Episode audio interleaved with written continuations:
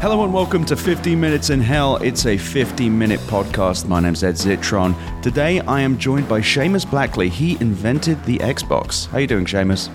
I'm I'm all right. You much of a gamer these days? Do you game? Well, yeah, you're never not a gamer, right? Yeah. But uh, you can transition from uh, somebody whose entire life revolves around games to somebody who just secretly has it as the most important part of their lives, and that's where I'm at. So, what are you playing? Um, well, you know, I just got um, the Playdate console um, that Ooh. I Kickstart, and it showed up, and I am unexpectedly completely addicted to it because it's basically like I mean, like a lot of young consoles used to be. Well, describe it for the audience. Just, Oh, well, just okay. So um, it's made by this company. Uh, well, it was designed by this company called Teenage Engineering, who are famous for making incredibly cool little uh, consumer gadgets. Um, typically around like music production, they have a really cool little keyboard and samplers and beatboxes. So they, uh, I think, in conjunction with somebody else, designed this small console. It's got a black and white screen with incredibly high definition. It's about the size of like a, a Nintendo, uh, the Game Boy Advance, um, but thinner and it's got this really cool crank controller that folds into the side, kind of like um, the generator handle on one of those crank, uh, you know, survivalist flashlights. But in Right. this case, it's kind of like an abstraction of like the the fishing controller crank. Um, and all of these game designs use it for really interesting stuff. There's like storytelling and all sorts of, you know, interactive fiction and clever game mechanics and mashups of different game mechanics. And they have kind of a subscription season model where there are new games coming in all the time, and some of them are terrible but have something really cool about them, and some of them are just ridiculously good. And Right. I just I can't put it down. I, really can't because I'm so fascinated. The thing that's always fascinated me about games is is mechanics and how mechanics are expressed through code and this sort of collision between art and technology that games uniquely represent for me. And this is just, it's great. And so I'm not even playing any big console releases, you know, like everybody's saying, oh, you, the, you know, Spider-Man 2 you have to play and it's really great. And I'm sure that it is very good. but I'm, I'm really obsessed with Playdate right now. But Spider-Man 2 is probably going to be the next thing. So, everyone knows kind of your story, but how did you end up actually designing the Xbox? Because I refuse to just rely on Wikipedia here. Well, so, what my- was your journey? my Wikipedia is a, is a masterpiece of, of crowdsourced dog diarrhea. But yeah, um, all right. Well, the like every good idea, it was the result of incredible panic. Um, and in this case, I had as a young, you know, twenty seven or twenty eight year old guy. Absolutely got myself into a horrible situation of not being able to deliver on my promises with a game called Trespasser. Right. And I had Steven Spielberg and Jeffrey Katzenberg, you know, um, from of Quibi fame. yeah, yeah. So we called him Sparky. So I had Sparky screaming at me, the veins popping out of the side of his head, and and and I had this game that was based on on physics and doing storytelling with physics, and that's a really well established thing now. Um, you know, Gabe Newell went and did it right with Half Life Two, and um, and but at the time, you know, I was young and the studio didn't know what the hell they were doing with games. They just wanted to be in games because it was hot and I was kind of forced, but also not politically savvy or experienced enough to like fight shipping the game before it was done. And so I, it was terrible, disaster. It was also right at the dawn of internet fandom. And so I got both barrels, man. And and there was another thing also, which is a little more subtle, which is right at the beginning of 3D acceleration, and it was a big game that rendered the outdoors in a special way that was incompatible with 3D accelerators. So when you tried a 3D accelerator with it, it actually got slower. So all these things conspired to cause me to believe that I either needed to, you know, leave my car in the garage and die from carbon monoxide poisoning, or like escape to a different industry. It was it was really a bad time, and I had met Bill Gates because he was an investor in DreamWorks. Uh, and he had come by for a demo of the technology, and the technology was really cool at the time, totally unprecedented. It had dinosaurs walking around and all this physics-based world stuff and water. Pretty commonplace now, but in you know, in like 1996, it was Mad Men moon rock stuff, right? Right. And so he was like, "Oh, you should come to Microsoft." And so I thought, "Okay, fine." So I literally sent him an email saying, "I need a job," and you said that I could come to Microsoft. So I got an interview, and got a job as program manager of you know graphics for Windows or something. And it was a miserable job. I showed up and I was in this little middle office with no window, and And it wasn't gaming related. It was horrible. It was horrible. I mean, it was. It did relate to games because games have always driven graphics, but it. But I also had to fit into everything else boring and you know the sort of beige colored Microsoft of your kind of shit.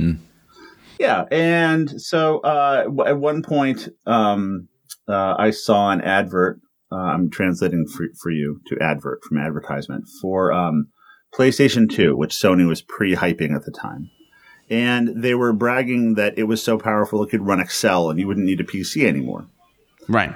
And I was also looking at the roadmap for graphics on Windows, which was getting very advanced. And, you know, I had got over the problem with the 3D accelerators, which was difficult, emotional bullshit for me.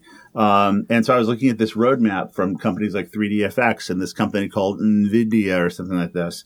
And 3DFX though, baby, the Voodoo series. Oh yeah, and ATI, yeah. So Oh, baby. guys at ATI up in Toronto, you go see them. KY, the CEO, really interesting, weird guy, and um, and I knew that we were going to smoke anything that PlayStation was going to do with this supposed cell engine, which was actually very naive, but very fast, but naive. I thought Cell was PS3 for some reason. no, no, PS2. PS2. Um, and it was going to be in everything. It was going to be in TVs, and it, and it was really a cool idea. But the the graphics architecture that had been adopted by these companies was very m- mature. It was based on the work of people in academia who've been doing rendering for a long time, um, and rendering engines and experience, and what it meant to draw scenes that looked good, and all of this stuff, and how you'd actually make something fast. And the cell engine was more of a total brute force, max power approach. If you're of Right. this, right? And so I thought, you know, we could destroy these guys and they shouldn't fuck around with, you know, with telling us that, you know, they'll run Excel because everybody develops their game on PC and then ports it over to, to PlayStation anyway. Right. And the only reason we don't have these flashy graphics is because PC is like a Turkish market. It's like there are 100 trillion different varieties. You can never optimize for one. If we were to make a platform that just optimized for graphics and sound, which at that time was called the DirectX package, uh, we specified like a hardware standard or actually made this box, then we could wipe the floor with Sony because not only would all the tools be there and developers like to use it, um, but it would be like enabling for artists and we'd have a much higher technology and better look. And I started to get Right. really obsessed with this idea and angry about the fact that the future was going to be sort of taken by these guys doing this naive approach. And I realized also that this ad might really anger Microsoft. And so I thought, hell, you know, like Microsoft could wipe the floor with these guys. Let's go. And sort of stopped doing my day job and started promoting this thing. And, you know, a lot of the time it was just me. Some of the time I had friends who, you know, helped out, but they all had careers at Microsoft and I was brand new, so I had nothing to lose. And so through various combinations of people, uh, you know, we got it done. But it was a crazy and turbulent time. And there you go. That's way more than you ever wanted to know, right there. No, I, it, here's the thing. I knew you knew you invented the Xbox, but I didn't really know the story. And it sounds like you somehow did so from not like a you weren't like a director level either. No, it it was totally from below. Just a guy. I mean that. No offense there. and I had come from a background of, of, of abject failure. You know, so I was really successful at games before that, and I had been really successful as a physicist, a young physicist. I was like, you know, they called me swine because I left exams early and stuff, and like, you know, new stuff. But, um, uh, you know, I was under, trying to understand what the hell failure meant. It was really bad. Well, And- talking. Well, here's here's a slight diversion with the time Yeah. we have. On a completely different level, what recently on Twitter you grew cacao nibs. I'm probably saying that wrong, and then made your own chocolate. Yeah. How the hell did you get there? Did you just you you managed to go from growing the nibs to making the chocolate? First of all, how? But also, where did you find out the means? Did it like? Did you read a book? Did you just go online to make? Well, you notice things. chocolate? You know, you, you read things and see things during the day, and and it's really interesting. It's like, all right, well, you know, um, I I saw an article somewhere that showed these that cacao pods that had the seeds you made chocolate out of grew off of the trunk of the tree, not from the branches like other fruit that we know. At least certainly up Right. in North America and Northern Hemisphere shit. And I was like really fascinated by this. So I thought, all right, well, I'll try to, I should try to grow one of these. And I, I kind of have, I really enjoy growing weird plants. Like we have a cinnamon tree and mahogany, and I've had macadamia trees, and I've grown coffee And where do you live right now? in Pasadena. Pasadena, so uh, you have the space to grow. Well, yeah, but these can't grow outside. So the cacao trees are a tropical plant. They really want to be at the equator. So they need like constant temperature and 12 hours of strong sunlight, actually muted sunlight because they, they like to be a canopy plant. So I thought, all right, well, I'll, you know, I should, I just want to see this. I want to figure it out. And so we planted a few and they, they grew and we figured out about, you know, the soil acidity they needed and all the nerdy stuff, the botanical stuff you need to know we set up lighting and automatic watering and kind of got things right. And they exploded. They grew a lot and they started to flower, but no fruit would ever come. And so, okay, well, we, we went and this is now happening in my lab. Um, and we were, and one of the guys in my lab used to be a microbiologist. And so we're looking at biology papers about the, you know, fertilization and pollination of cacao or Theobroma cacao and all these research papers and we realized that there's a small biting gnat that's not present in California, obviously, that, that actually does the fertilization, or does, does the, the pollination of these plants. So we then take it upon ourselves with microscopes and tweezers to pollinate ourselves. Oh my So god. start pollinating these plants, and we discover that you have to have plants that have varied enough DNA for them actually to pollinate and for it to hold. So we had to get other trees and wait for them to start flowering, and that finally happened. And then we pollinated, and it worked. And then pods started to grow.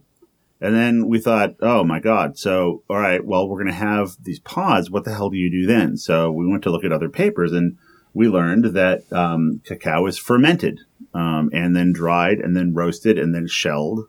And then that, that's when you get these nibs. And then you basically wet mill these nibs into chocolate and then you add sugar and other dry ingredients like milk powder to make milk chocolate. And there are a million things that people do and all these guys, all the blowhards and pretentious guys on the internet talk about making chocolate, but they're really just talking about like the last 5%. And everything else they get comes from like Costa Rica or South America, where somebody who actually knew, knows what the hell they were doing did the hard part. So we were like, okay, we got to figure out how to do the hard part. And so I bought nibs and learned how to mill chocolate and temper it and make bars. And then I bought a bunch of and had, you know, express shipped a bunch of cacao pods from Costa Rica. I did two batches of them and cracked them open and got the seeds out.